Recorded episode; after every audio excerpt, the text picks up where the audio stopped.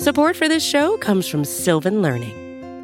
When children love learning, they can tackle any challenge life throws at them. Sylvan's Insight Assessment can help you determine if your child is ready for what's ahead. It can also identify gaps in learning and point out areas that could be of concern for your child so they can tackle what's to come. And right now, it's the best price of the year at $29. Go to sylvan29.com to learn more and get your child's assessment for only $29. That's S Y L V A N 29.com.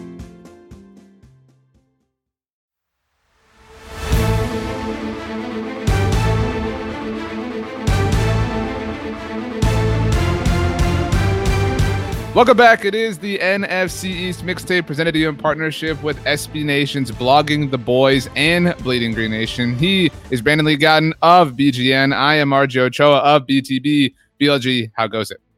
RJ, less than two months away until we see the Eagles and Cowboys play their week one games on September 12th. So, how about that?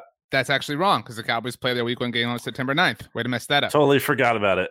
Not mm-hmm. a really not really a relevant team, so they kind of slip my mind sometimes. Um, before we get into today's NFC East mixtape action, by the way, it is volume 13 of the mixtape. For those of you that haven't, make sure to go subscribe to wherever you get your podcast, Blogging the Boys, Bleeding Green Nation, whichever podcast feed, uh, however you get your podcast, Apple devices, Spotify, whatever. Leave a rating and write a review. You can write whatever you want. You can say whatever you want. You can be as kind or as mean as you want to, as long as it's five stars. That's all we really ask for, BLG. Yeah, on both feeds. So both on the Blogging the Boys podcast feed and the Bleeding Green Name podcast feed. Two different right. feeds you can leave ratings and reviews on. That's what makes this show unique. Last week we talked about the most painful losses that the Cowboys and Eagles have experienced over the course of the last decade to each of their division rivals. This week we're doing the inverse, which are the most epic victories. Uh, but before we get there, BLG, I wanted to ask you: Did you make your bed this morning? No, not a bed maker guy. Hmm, well, you would not be the number one overall pick in the NBA draft.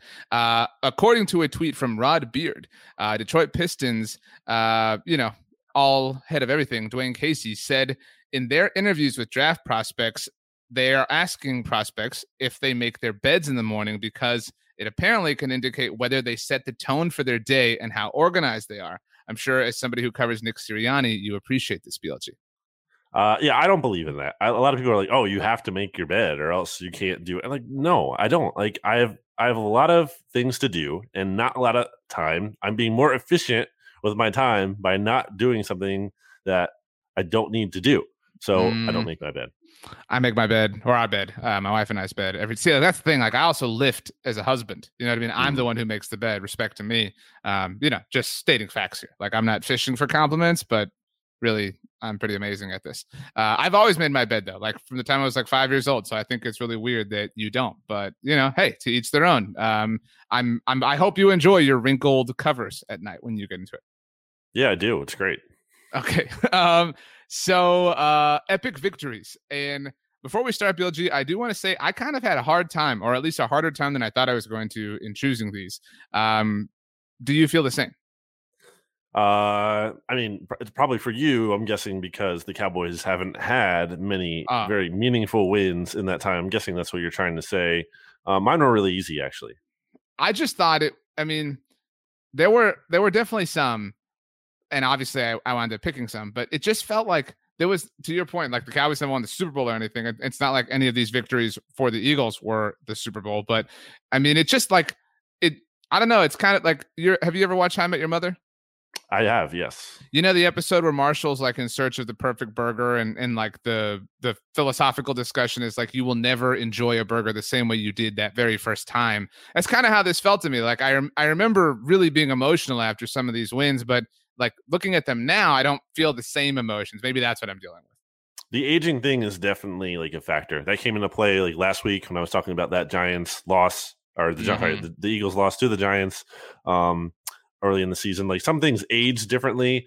Um, there's a pick on my list in here that maybe uh, in the scope of that season wasn't like the best thing, but in on that particular day, it was extremely meaningful, and I remember exactly how I felt, and that's why I picked it. But uh, we'll save that for later in the podcast. Well, where do you want to start? I'll let you go well, first. I'm gonna I'm gonna do the same thing we did last week. I'm gonna go Giants first.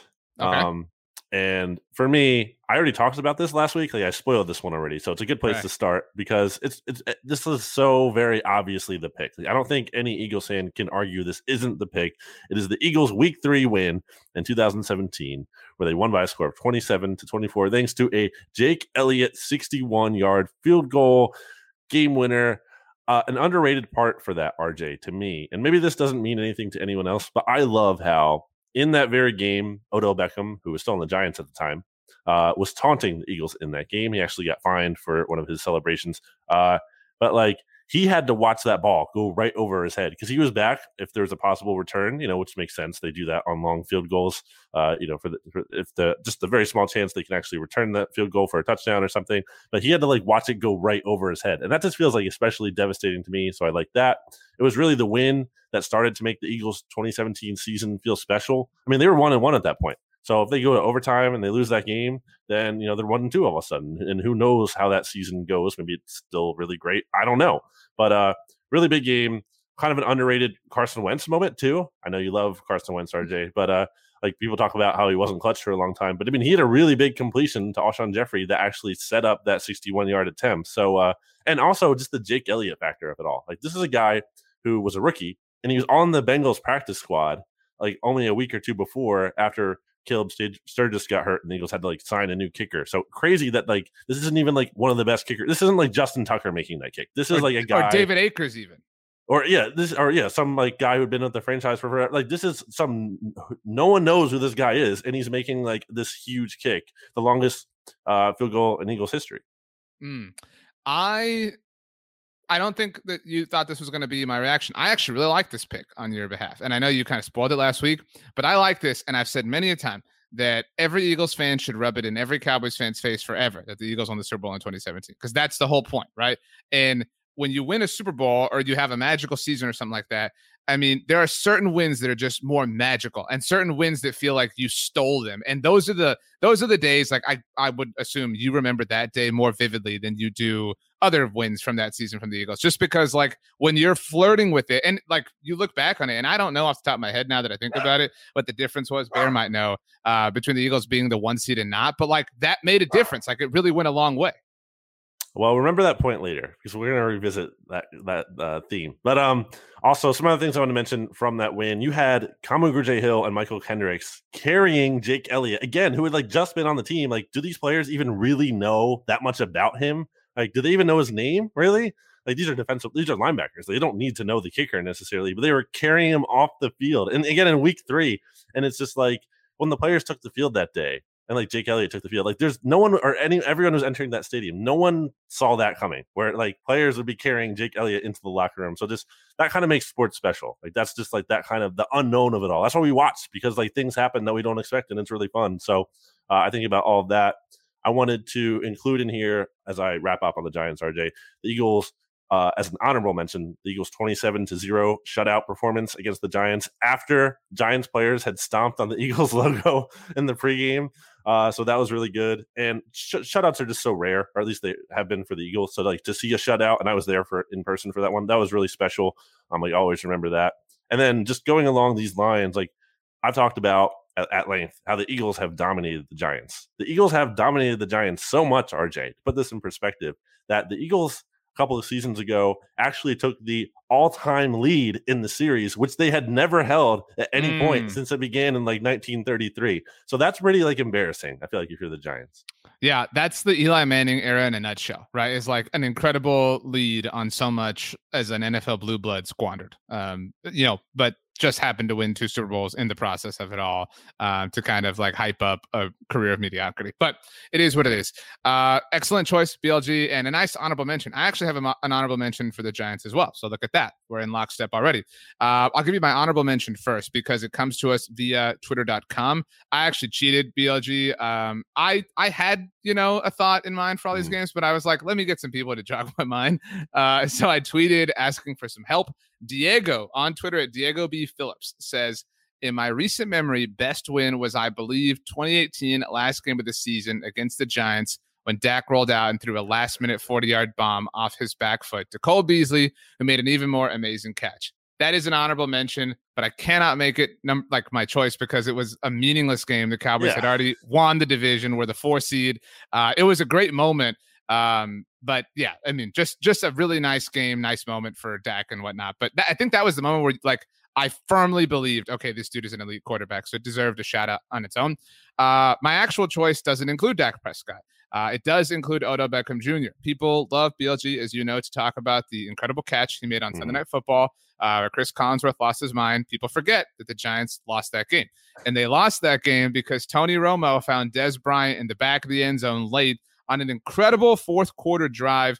Uh, it was a really, really magical time for the Cowboys. Like we talk about, there are certain seasons that you just remember a little bit more. That 2014 year, uh, obviously later in Tony Romo's career, was just so special. The Cowboys were coming off of their bye week, having played the Jaguars in London uh, two weeks before this particular game. They won and improved to eight and three. The final score 31 to 28. This was also like peak Dez. Uh, the touchdown came with a minute and one seconds left. And so it was just really nice to kind of put an end to that, you know, Odell moment, Odell night, whatever. But Romo ended the night 18 26, 18 of 26, excuse me, for 275 yards, four touchdowns. Dez Bryant in all his glory, seven catches, 86 yards, and two touchdowns. Cole Beasley did have a score himself. So, you know, Cole Beasley's made a nice career against the Giants this is a very you pick in the sense of like, remember this amazing moment that happened in the game? Well, it didn't mean anything because that, that team lost. Yeah, it didn't. Um, That's so, and it's so dumb that people like hype that up like it was this great thing, but they've lost and they lost to the Cowboys. So that should be said a lot.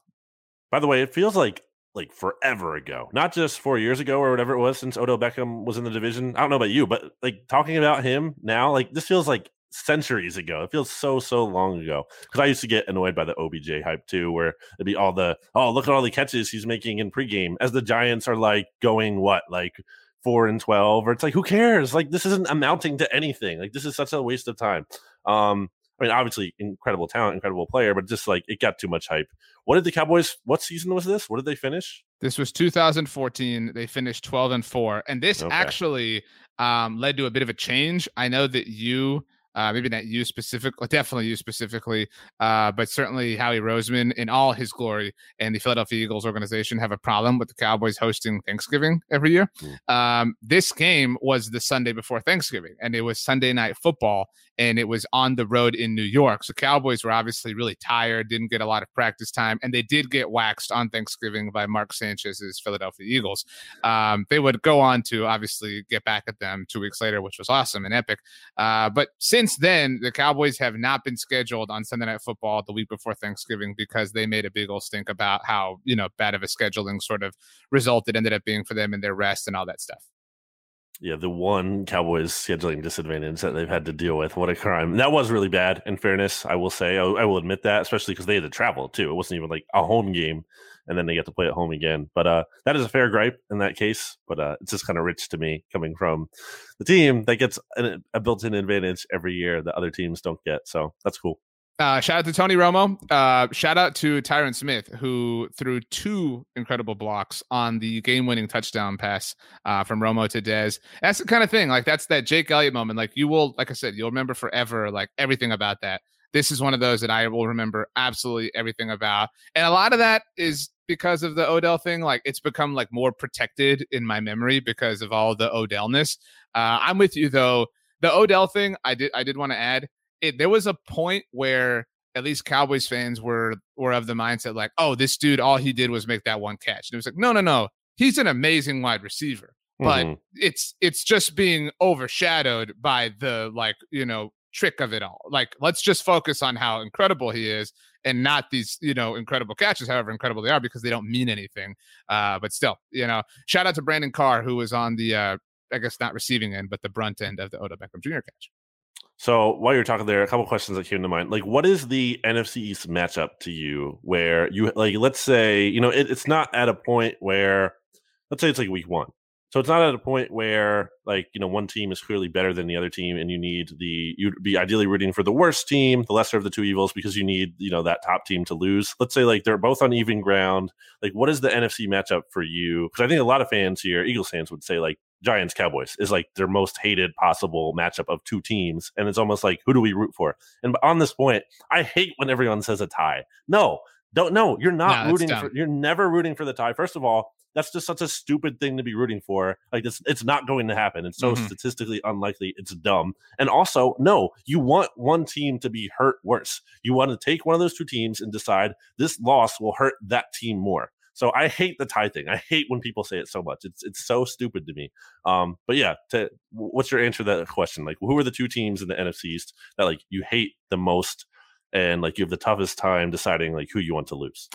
Probably Philly, Washington. Uh, okay, that's that's tough, and it's just gross. I don't even like the uniform combination. Like, I don't like watching it at either stadium. It's just a gross experience overall for me, and I really am torn. Um, like the Giants are so, the Giants are like I don't know. The Giants are like somebody who I don't like, but I really don't like. I'm, I'm not like emotionally attached to or anything. You know what I mean? And so like whenever they come in and win a game or beat the Cowboys, like fine. You know this this will this will even out at some point. Like whether the Cowboys beat them or they'll lose, like that's just kind of how it's always been. You know, Washington's like an annoying little brother. You know what I mean? Like just like mm. poking us in the eye and like you know doing the like I'm not touching you game, and so like that gets really annoying. Philly is you know, at times a legitimate equal. And so, like, that's where that, you know, sort of foil comes from. So it's definitely Philly, Washington, generally pulling for Washington. Um, yeah. What's your answer? Yeah, that's interesting how you phrase that. Because I think it's the same kind of logic, except it's the Giants instead of Washington. Like, Washington to me, especially because of how re- irrelevant they've generally been in my lifetime, they don't really feel like a true rival. Like, in the moment, in the heat of the battle, obviously, yeah, but like, they're obviously like the least hateable division rival to me, just because the Giants are mm, closer. that and explains I grew your up, newfound love for them, by the way.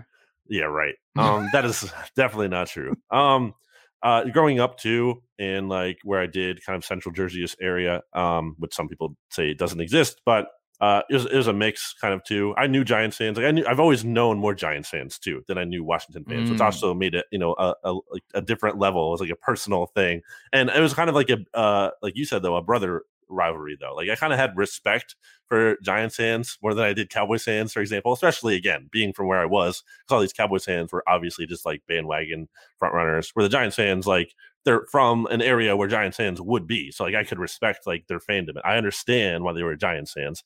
Um, yeah, so kind of the tangent we went on there, but I don't know. Thought but it was funny. One more tiny tangent. It is. I've always found that interesting um, the like geographical relationship within the NFC East because like if you grew up anywhere in Texas, odds are outside of like you know randomness, you know, which happens in life, you didn't really know many Giants or Eagles or Washington fans. But that is certainly not the case in your neck of the woods. Like I'm sure you also knew a lot of Washington fans just because people are, not, are from, not really.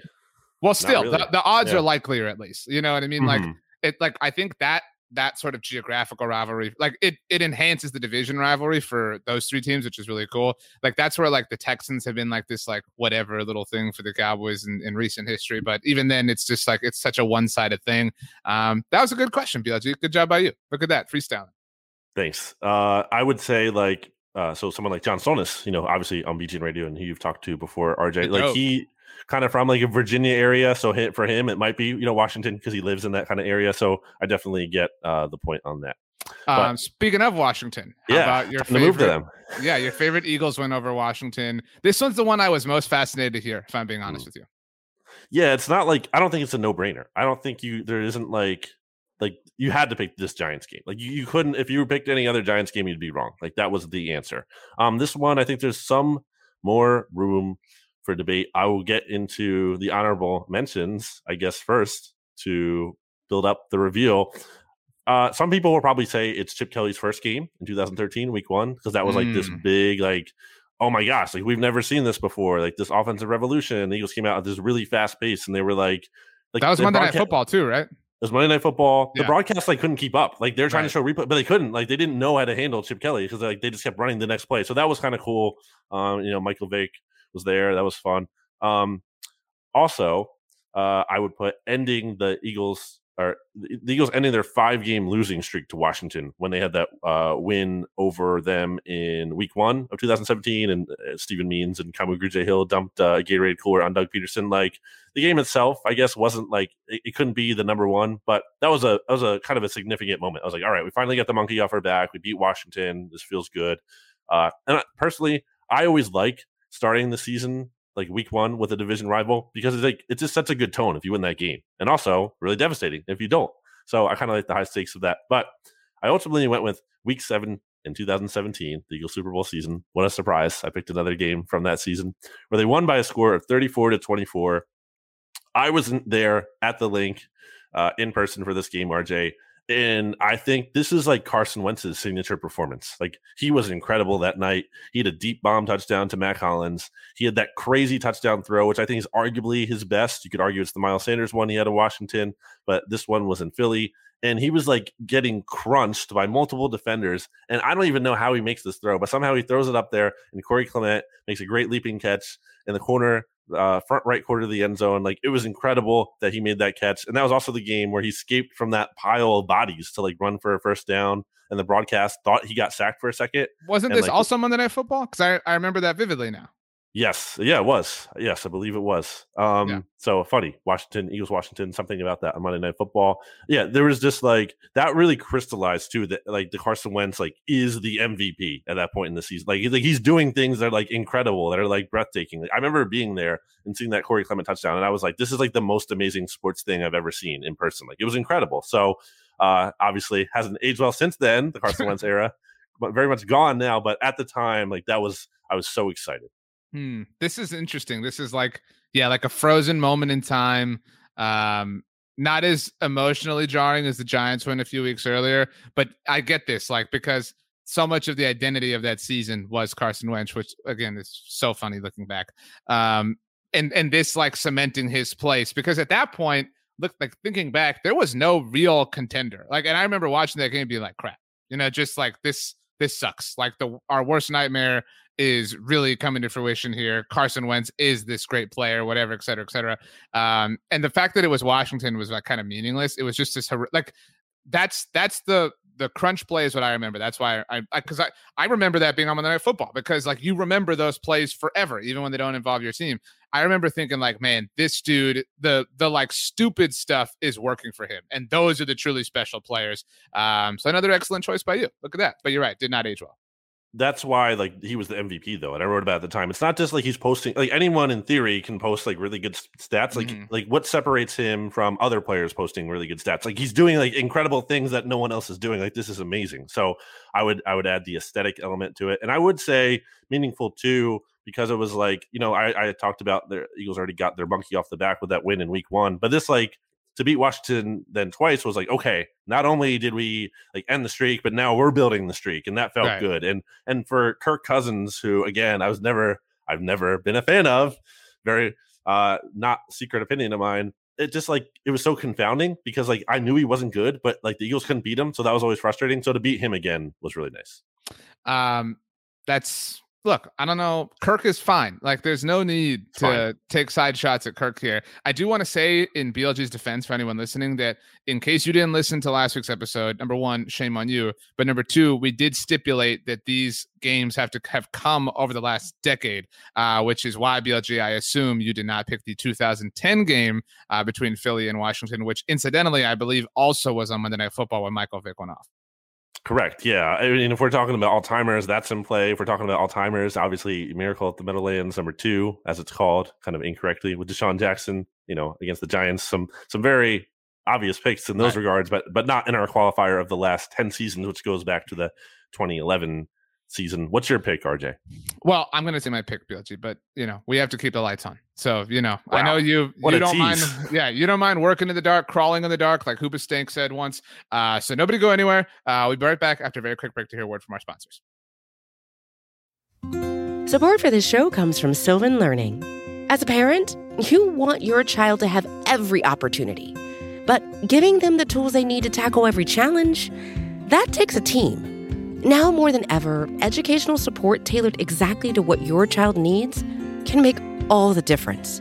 That's why parents have trusted Sylvan Learning for 45 years as the ultimate teammate in their child's educational journey, instilling in them a love for learning and a passion for reaching the next level. And Sylvan's Insight Assessment can identify gaps in learning and areas that could be of concern for your child. It's a 360 degree view into your child's learning that you can't find anywhere else and helps ensure that your child didn't miss something in school that might put them at a disadvantage in the future. And right now, it's the best price of the year at $29. Go to sylvan29.com to learn more and get your child's assessment for only $29. That's S Y L V A N 29.com. Another day is here and you're ready for it. What to wear? Check. Breakfast, lunch, and dinner? Check. Planning for what's next and how to save for it? That's where Bank of America can help. For your financial to-dos, Bank of America has experts ready to help get you closer to your goals. Get started at one of our local financial centers or 24-7 in our mobile banking app. Find a location near you at bankofamerica.com slash talk to us. What would you like the power to do? Mobile banking requires downloading the app and is only available for select devices. Message and data rates may apply. Bank of America and a member FDIC. Welcome back. Uh, BLG, what's your favorite Hoobastank song? Uh, I can't name one off the top of my head. I like Yes, I you can. You totally can. You're lying. I can't. I have to look at the like. I I totally can't. What's yours? While I stall and try. I mean, crawl, figure it out. crawling in the dark is really good. I remember there was this great game for PS2 called Aggressive Inline, uh, and it was Hmm. kind of like Tony Hawk, but you were it was like rollerblading, and um, and it was on the soundtrack for that game. Crawling. Everybody remembers the reason though. That's why I was saying. I was gonna say. possible. Yeah, there's no way you can't name that song. Uh, I I knew it. I just couldn't think it off the top of my head. Definitely, I, I think it has to be the reason. I I, I can't tell you I've listened to Hoobastank very recently, so maybe I'm forgetting something. But Also the reason lie. was very iconic. No, it's Uh, totally true. Anyway, uh, some people say that Hoobastank is the Washington football team of uh, 2000s emo pop bands, but it is what it is.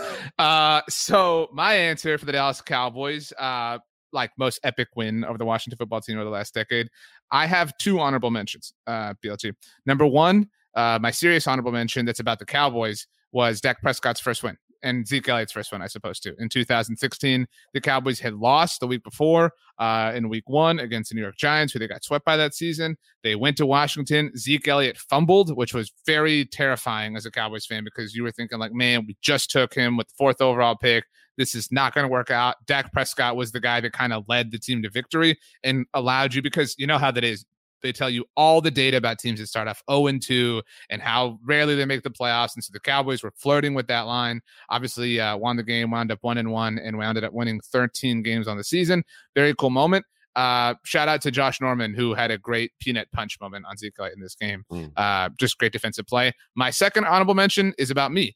Uh, a year later, in late October, October 29th to be specific, this tweet actually came to us from Charles Morris, who mentioned this game.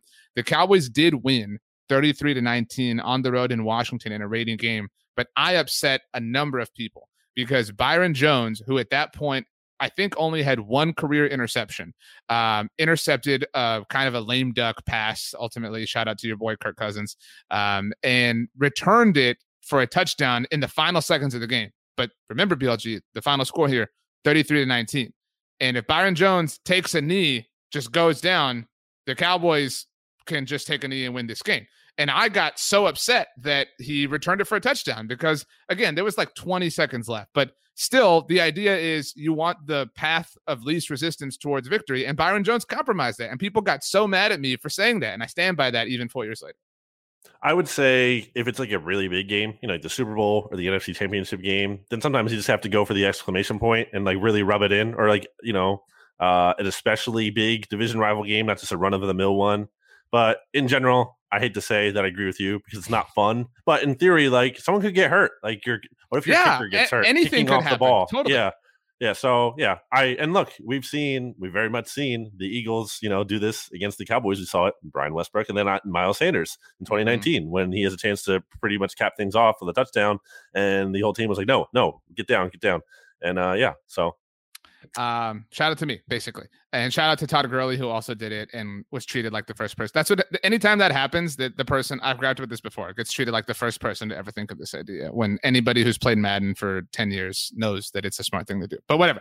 Uh, my actual answer, I went all the way back to the beginning of the allotted time period, 2011 for the Dallas Cowboys, Hmm. week week three. Um, Tony Romo, fresh off of heroic points, uh, heroic performance. Words are hard uh, on the road in San Francisco, winning the game in overtime against Jim Harbaugh's 49ers. Tony Romo with massive amounts of protection plays with a punctured lung and all that jazz against the Washington football team. An incredibly close game that the Cowboys wind up winning 18 to 16.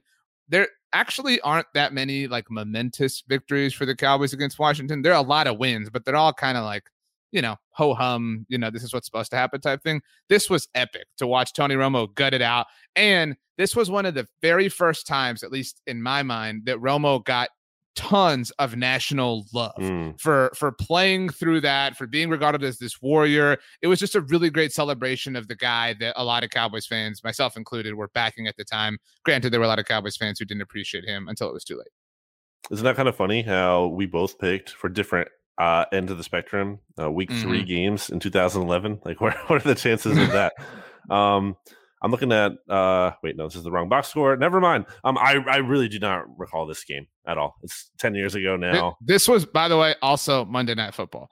Uh okay. so big big uh Monday night football day here on uh, the NFC's mixtape. Hmm. I guess it's almost hey RJ, it's almost like there's a reason why the NFC East teams make some of these prime time. Not that they shouldn't be on every prime time game, right. and they shouldn't be on in Week 17 when the Eagles have nothing to play for and like they were last year. Uh, that shouldn't happen. But like this idea, I mean, obviously people here who are listening to this podcast won't disagree with this, but like the national perception that like, oh, there's too much NFC East on. And there has been in recent years because the division is bad. But generally, like long big picture here, uh, it's worth it. Um, yeah, I, I, feel like I don't have anything interesting to say about this game just because again, so it's 10 years ago. I can't remember this at all. But you um, remember the Romo stuff, obviously, right? I don't really. Wow. It's forever ago, RJ. I can't you? remember what happened yesterday. That's not true. I have a good memory, but like, I don't know this specifically. What else stood out about this? So is, is Romo? Well, so I mentioned they won eighteen to sixteen, and so because he had a punctured weird long, score. Well, yeah, I don't know if it was a scorigami. I can't imagine. Definitely weird, but not un, like not supremely uncommon. Mm-hmm. Um, but I mentioned Romo was hurt. So while super impressive that he played, uh, by the way, he would later go on to be hurt against Washington on Monday Night Football in the same building, AT&T Stadium, three years later. So lots of funny, you know, Monday Night Football this year. But uh, anyway, no offensive points for the Cowboys in this game. Again, their quarterback wow. had a punctured lung.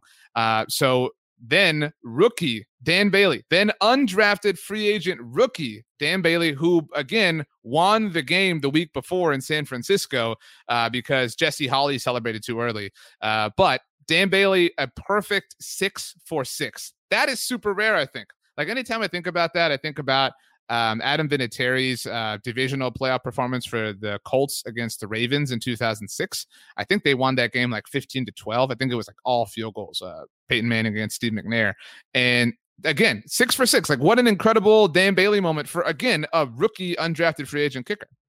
Yeah, that's pretty good. Um, I think an interesting way to think about this activity too is, as I'm thinking about it now, is like the opposite side.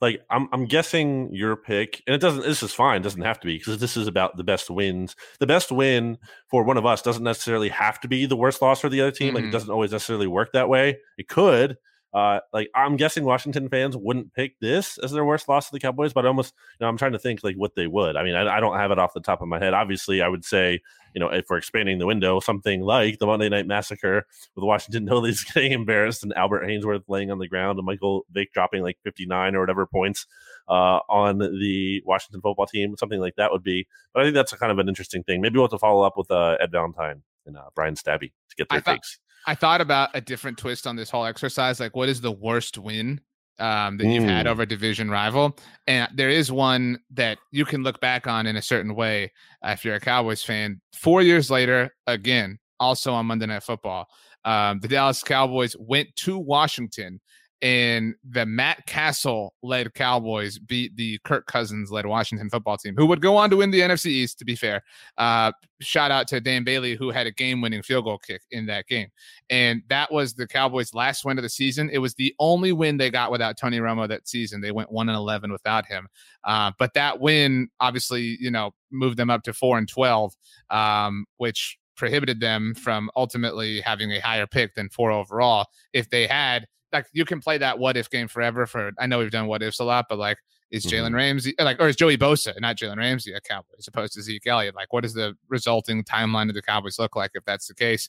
Uh, but they just had there were a lot of Cowboys fans at that point that wanted to tank, obviously wanted a higher pick. At the time, a lot of people wanted another quarterback because they thought Romo was fragile. Jared Goff and Carson Wentz were in consideration. So um, you know, that's one of the worst wins at least that I can recall. If we're talking about worst wins, I think what pops into mind for me would be the 2015 finale. Um, Chip Kelly wasn't even the coach for that game; he'd been fired already. It was Pat Shurmur, as interim head coach for the Eagles, and they Against went the Giants, all out. right? Yeah, they went all out to beat the Giants, and they kind of did it this same thing the year before. I think Coughlin was still. I think it might have been Coughlin's last game as head coach. I guess at that point. Um, uh, in any case, uh, it, it was just like they went all out to beat the Giants really in back to back seasons in week 17. And it frustrated me because it worsened their draft positioning each time. Now, I don't know if that would have changed a ton in hindsight looking back at some of those, but like, I just hate that. I hate, I hate the idea that like you can't sometimes lose to benefit in the long term. Like, I, I hate that idea so much. It's kind of like, um, Like, it's well, like what relates- people hated what Doug Pederson did a few months ago. Oh, oh, yeah, exactly. Like that, and that clearly. Well, I mean, we don't know how you know we don't have the results, but the process seemed to be pretty decent if you look at the trade. You know, the trade back that the Eagles were able to do, and then get DeVonta Smith. So, like, yeah, I just I, I hate, and as obviously a big you know Sam Hinkie uh, process defender too. Mm. Like the idea that sometimes you got to tear it down to build it back up. It shouldn't be so radical. I bet you Sam Hinkie believes in build, uh, making his bed first thing in the morning. So you know, you're how much of a disciple are you really if you don't believe in that too? He also listens to podcasts at like three speed, like three times speed. Oh, dude, I. I can't do that. Like, do you even do? I can't even do one and a half speed. I do one and a half, and uh not on everyone. Sometimes I feel like God bless the people, RJ, who listen to anything I podcast to, and, and I'm sorry if you're listening to me on 1.5 because I talk way too fast. Um, but I try to do 1.5. There's too many podcasts to get to to not do 1.5 for me, especially in season, like during football season. I have to. Like, there's I can't get to the podcast by Sunday if I'm not doing 1.5. That's a fair point. Um, okay, fine. Uh, last one. We've been saving the best for last. Uh, Philadelphia's most epic win over the Dallas Cowboys over the last ten years. BLG. If I and it, I know it's not 2017 since you said that last week. Yeah, um, I will include that obviously in the honorable mentions because anytime the Eagles blow out the Cowboys, it's really good. If we're going all time, which we're not, but I would say 40, 40 46. 46. Yeah, we all know. obviously. Yeah. Um, I just had to bring it up. Um, so I wonder. Uh, I, I, 2019, the win was nice. You know, it's kind of like one of those get the monkey off our backs games um, when the Cowboys came to Philly, but obviously not the pick. So it's really between two here, and I wonder if you can guess which one it is. Um. Okay. So if it's between two so, mhm. over the course of the last 10 years, um, 2012 was the the game in Dallas was a blowout. That was um I believe that was Nick Foles. We talked we talked about that before. Um I I I can't imagine you would include Thanksgiving 2014. Maybe you would. I, I know you said that there was like a glass ceiling on on the Eagles at that point, but maybe it was like really satisfactory, especially like somebody who hates the Cowboys getting that home field advantage or whatever, like them winning. Um, and then because you're sadistic, um, you know, maybe 2015 when Sam Bradford found I don't even remember Jordan Matthews. was it Jordan? Yeah, I guess Jordan Matthews uh, in overtime, uh, also a Matt Cassel led Cowboys game. So maybe I'm going to say between one of those two. Uh, that was fun in the moment, but like very much not doesn't hold up. I mean, Sam Bradford, Jordan Matthews, like who are we talking about there? It, it was very fun for in that specific moment, yes. But um, I was considering picking the Brandon Boykin interception in 2013, which you didn't have in your final two in Week Mhm. 17, because the Eagles won the NFCs there. But that was like that's like that goes goes back to your point. Like that was not a painful loss for Cowboys fans because like we knew it was Kyle Orton. So like I if I was you, that would be hard for me to pick. So I couldn't pick that one. So I Oh. had to go with the Eagles win by 33 to 10 over the Cowboys on Thanksgiving. I mean, you can look, you can use the excuse the Cowboys are on short rest. It was Mark Sanchez. Mark Sanchez blew out Tony Romo on Thanksgiving for everyone to see. You had LeSean McCoy throwing up the X in the end zone after scoring touchdowns, mocking Dez. That game was great. And honestly, I just think like the Eagles kicked the Cowboys' butt in that game. Like the Cowboys came in that game that season. Everyone's talking about how great their offensive it's the best offensive line in NFL history. That was like literally like there has to be an article on blogging the Mm. boys about that. Or some or some someone like maybe I'm thinking of like La'el Collins when he said that. Yeah, that, like a year that- later. That yeah, he was it was 20 he was his draft was 2015. So you Okay. but that was Zack Martin's rookie year. And to your point, like it the the Zack Martin was like the penultimate infinity stone. You know what I mean? Like it was clear Yeah. that the Cowboys were on that path, but the take wasn't quite there yet. But but that was like the sentiment. There's this big sentiment. The Cowboys offensive line so good. It's like so this is right. like and DeMarco was on fire. Yeah, totally. Demarco's on, and the Cow- Eagles' defensive line was kind of underrated. They kicked the Cowboys' butt. Like they, they had four sacks. DeMarco Murray was held to his second lowest rushing total of that huge 18, 45 yard season. Uh, I remember Bennie Logan after the game, underrated Eagle, looking back, uh, saying like they were the nobodies because like he and he Bennie Logan, by the way, is like a mild mannered guy, not a trash talker, but like he was kind of mad because like you know the Cowboys were getting all this respect and the Eagles like shut him down. Like, are kind of weird to say they shut down the Cowboys offensive line, but they did. They dominated them. And looking back on it, I know that game you're going to be like, oh, it doesn't matter because then the Cowboys came to Philly and beat the Eagles, and sure, that hurt. That did very much hurt at the time, but I remember being in the moment on Thanksgiving. My grandmother came over. We had a uh, nice family Thanksgiving, and I this was like the second year I was working at BGN full season, 2014 season. So I was kind of stressed out between like balancing Thanksgiving and then like trying to cover the game. But I, I just remember being it's a so hard excited. life, isn't it, BLG? Yeah, welcome, so, welcome to the grind. Yeah. Well, look, all the more reason not to have the Cowboys on Thanksgiving every year. Um, so I I remember just being so happy after that game, and looking back on it, that loss did ultimately prevent the Cowboys from getting the number one seed that year, which could have changed things in a big way for them. Obviously, not having to play in Green Bay, uh, things could have been a lot different. Maybe that was the year the Cowboys were actually like, that was their last real chance, right? With Romo, at least, especially in the Romo era, to like win the Super Bowl or get to the NFC championship game. And though the Eagles didn't win the division that year, they kind of did hamper the Cowboys' chances. So I like it. So I in no way think it. The only thing where I like disagree with you is it, it really did not impact the Cowboys. For, I know that like numerically it does look like it, but from getting the number one seed, uh, that just was not going to happen. They were the fourth. I know every team, every division winner had 12 wins, but they were they were the fourth seed of that group. And like, yeah, I mean, if you want to give them that one win, it obviously like moves those goalposts a little bit. But uh, but other than that, I mean, everything you said is really accurate. That was really painful.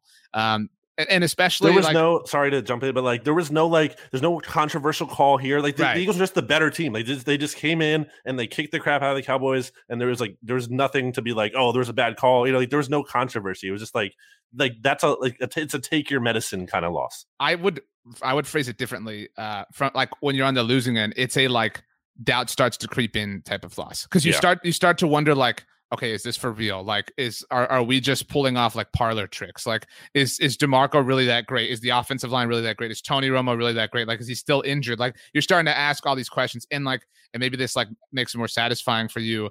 Uh, but and well, actually, this wasn't the case for the Cowboys. But normally, in a situation like this, the team has to wait even longer to play their next game because the Cowboys did play seven days later on Thursday Night Football. Um, but like, that's you know, doing it on a big stage and kind of humbling somebody is a really satisfying feeling. And especially because I don't know if you know this or not, this halftime is a little bit longer than most halftimes. It's it's a, akin to the Super Bowl because of the performer the Cowboys have. And the same thing is true for Detroit earlier in the day. Uh, but I believe Pitbull was the performer for this particular halftime show. I don't know if that makes the memory better for you or worse. Um, I, we we have learned that you're not really an avid Hoobastank listener. Maybe you're maybe you're a fan of Mr. Worldwide. I don't know.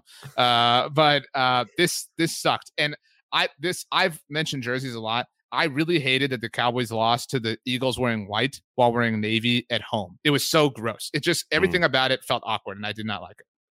Yeah, that's a good point. That's that's unusual. That's rare. Why did that happen? That's weird. So this was early into the new or now old helmet rule, where the Cowboys ah. could not wear an alternate helmet, uh, so they could not wear their throwback uniforms on Thanksgiving. Uh, so the, this year and the year before uh, in 2013 they wore their navy jerseys on thanksgiving just to differentiate it like it is a different you know kind of day and stuff uh, and then the next year 2015 was when they started wearing color rush because that was the year it came out and then they kind of mixed it up uh, but thankfully next year they should be wearing their throwback uniforms on thanksgiving once more. Uh, yeah this sucked uh, losing to the eagles at any point sucks but it, it was a very nice uh, thing to and like the other thing and this worked out but this type of loss sucks because then you're dreading the next matchup two weeks later. You're like, oh yeah. man, this team just beat the crap out of us. Like they're going to do it again. The division's going to get away from us, etc. But thankfully that didn't happen, which I know makes you mad. That's one of my honorable mentions. It didn't make the, or I didn't choose it. Uh, the 2014 win, the Nolan Carroll game uh, for mm-hmm. the Cowboys, Dez Bryant going off. That was such a great night. That was super awesome. The Cowboys effectively won the NFC East that day. Uh, yeah. That was awesome. Um, the 2018 overtime game was also an honorable mention for me. Uh, I did not pick it, but because I, I would feel dirty picking it because of the way the final touchdown happened. I believe the Cowboys played really well, but I mean, that's just, it's a hard kind of pill to swallow. I can't pick this, but the the most recent Cowboys Eagles game was really satisfying. Uh, when the Cowboys just blew the doors off of the Jalen Hurts because that was like yeah. this Eagles team sucks. I mean, like that was a really nice feeling. we already uh, knew that, but yeah. um, and similarly, um, October 20th of 2019, the, the first Cowboys Eagles game of 2019, when the, the Cowboys, I had, uh, we've all heard bear bark today. My wife and I had gotten bear the day before. Um, that was actually October 20th was my birthday, and we got him for my birthday that year. And so that was like, and my parents came to our house. Like it was a really special moment for me individually. So that one holds a special place in my heart. But my answer, BLG, um, I didn't partly choose it because I knew it would upset you, uh, but it certainly didn't hurt. The 2016 overtime winner, Dak owns the mm. Eagles. Dak owns Wentz. uh, you mentioned being at, at, games, like obviously that we've been at, at several of these games, but I was at this game in the stands with my dad and it was just like I vividly remember like going crazy afterwards. Uh, we were just uh, my family and I just at the Astros Yankees game on Sunday that Altuve walked off, and there's nothing like that. Like when there's a walk off, like this had the the Dak to Witten touchdown where the like stadium erupts. Uh, it was incredible, and it it really did give you, and this has proven to be true, this vibe that the Cowboys like pulled one off, that they still got yeah. the better quarterback, even though they didn't have to trade everything that the Eagles did to get theirs. Yeah, I mean, I could see this being the one for you guys. Absolutely. That was a very painful game to lose. Uh very frustrating. I think I said it last week where like I felt like the Eagles played like the better team. And like they just they deserve the like again, I don't always feel that way. I don't always feel like oh, the Eagles deserve to win that game. Like the Eagles in my mind deserve to win this game. And it was unfortunate that they didn't. Leodis McKelvin drops a could have been a pick six, but at least was going to be a pick for sure that people don't talk about. Um, it is a game where the Cowboys won the coin toss in overtime. Very fortunate. Again, obviously happened in 2018, so some luck involved. Um, but yeah, obviously it did hurt. It did legitimize, legitimate, legitimize, legitimize. One of those legitimatizing. Um, yeah.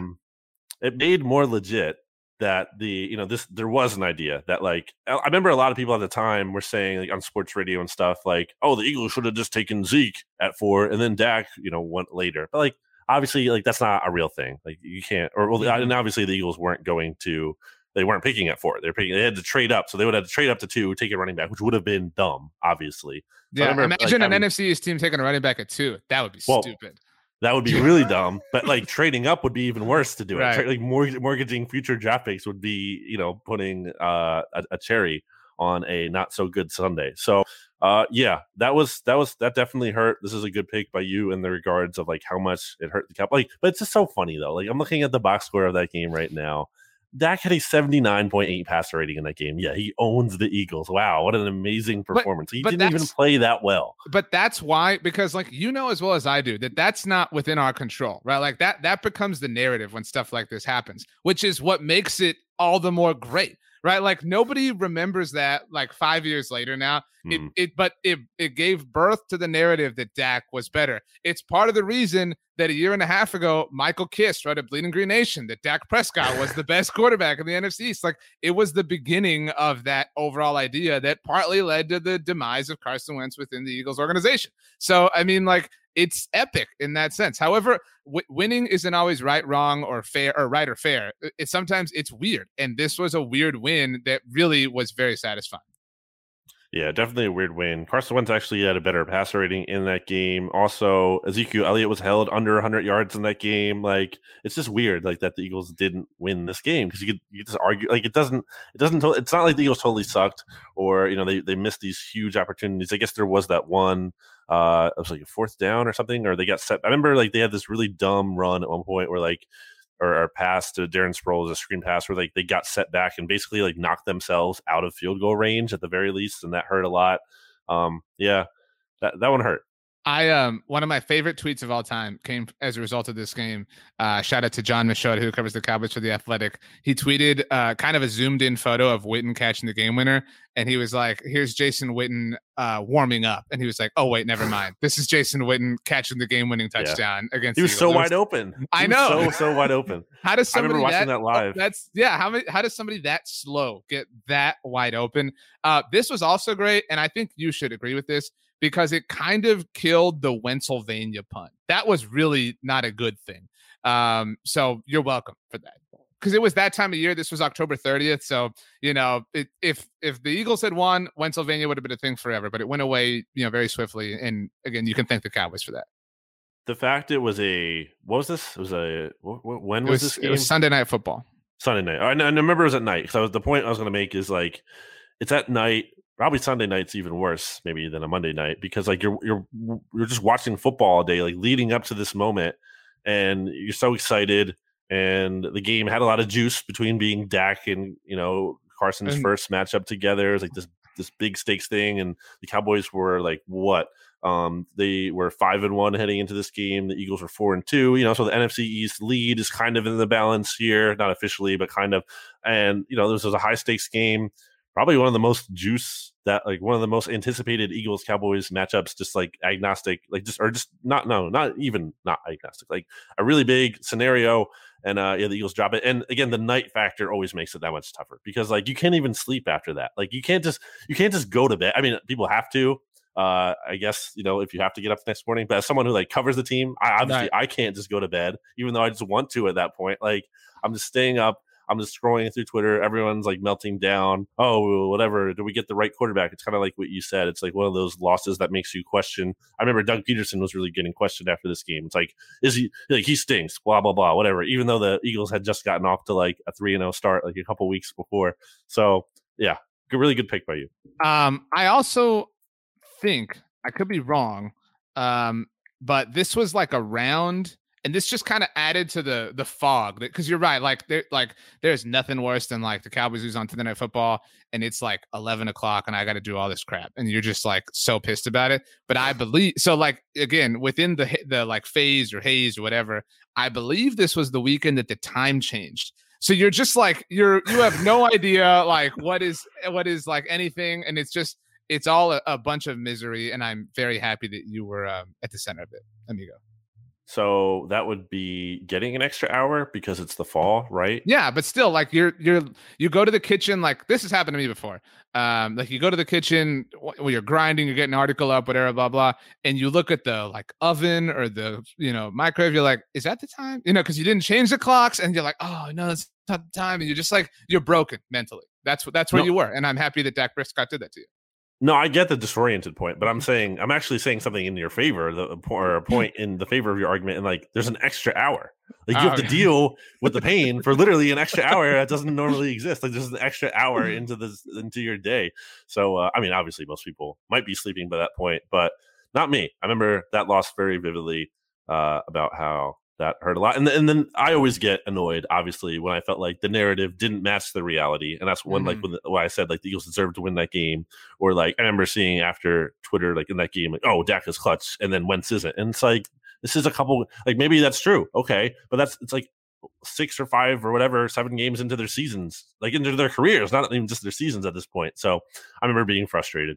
Mm, good times. Uh, very good times. Well, this was surprisingly you know, who would have thought that talking about wins would be more fun than uh, than losses, but surprisingly more fun than last week's. I thought was. I saw a lot of people in the comments last week on Bleeding Green Nation of the article I posted about the NFC mixtape. Were like, I'm not reading this article. Like, there's no yeah. zero chance I'm like I, like, like, bye. I got a lot of why, like, why, why yeah. are you doing this? Um, which, hey, but to your point, we started with the bad, we powered through, and now look, we're all happy. We're all here celebrating. This was fun. I mean, this was good to walk down memory lane.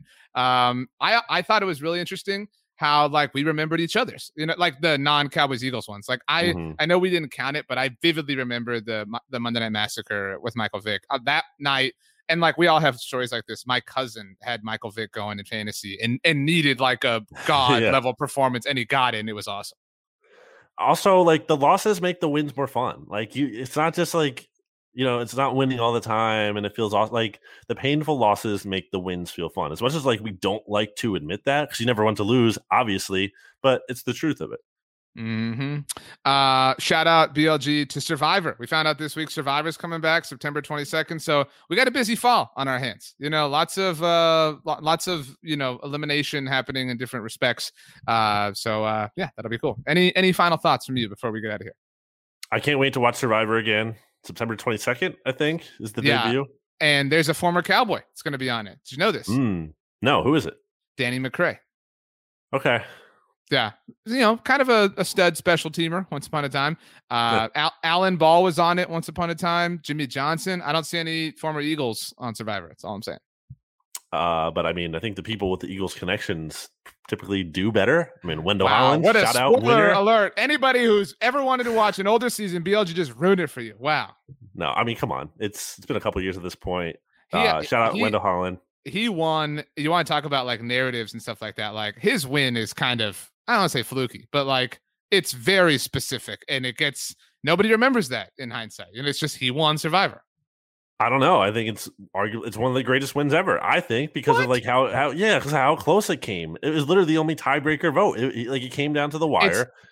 It's the Survivor great. equivalent of what we saw in Sunday's Euros, where you have this like epic tournament and this Mhm. epic, you know, match that comes down to like the randomness of penalties. That's what that was. Oh, randomness. No. Anyway, I'm not going to mean- relitigate the whole thing here with you, but I'm also going to point out that Jervis, never nervous Jervis, um, also a big Eagles fan and had and represented the Eagles, had that Philadelphia Eagles shirt, which was a good move by him. I guess like I always thought about that in hindsight. I guess he couldn't have the actual logo, right? I guess because of Right. branding or whatever. But he had a shirt that just said Philadelphia Eagles on it. So I kind of like that workaround. That's dedication. That's respect for that.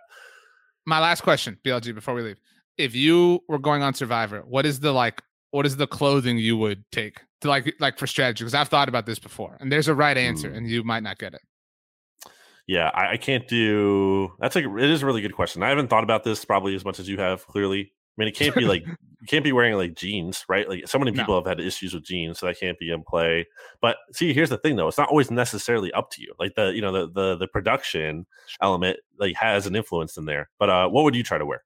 Uh, I would wear a suit jacket and maybe Mm. even maybe like a full suit because I could turn the suit pants into different things. But the jacket, like the blazer, would be a point of warmth. You know what I mean? Like at different times. Like the one, the person who made me think. I know he didn't win.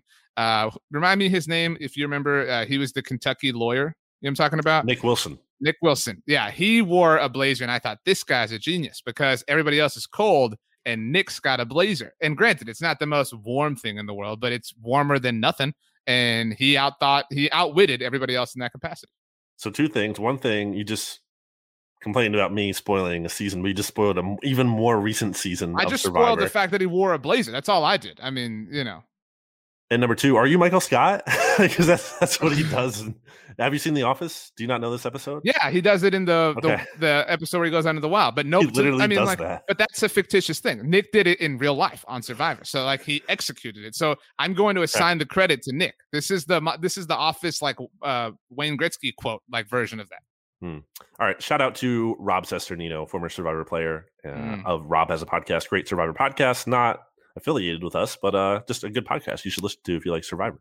Yeah, at one and a half speed, or else BLG will think it's weird. Uh, everybody, have yourselves a great week. As always, BLG gets the last word. Rob Cesternino was a former BGN radio guest.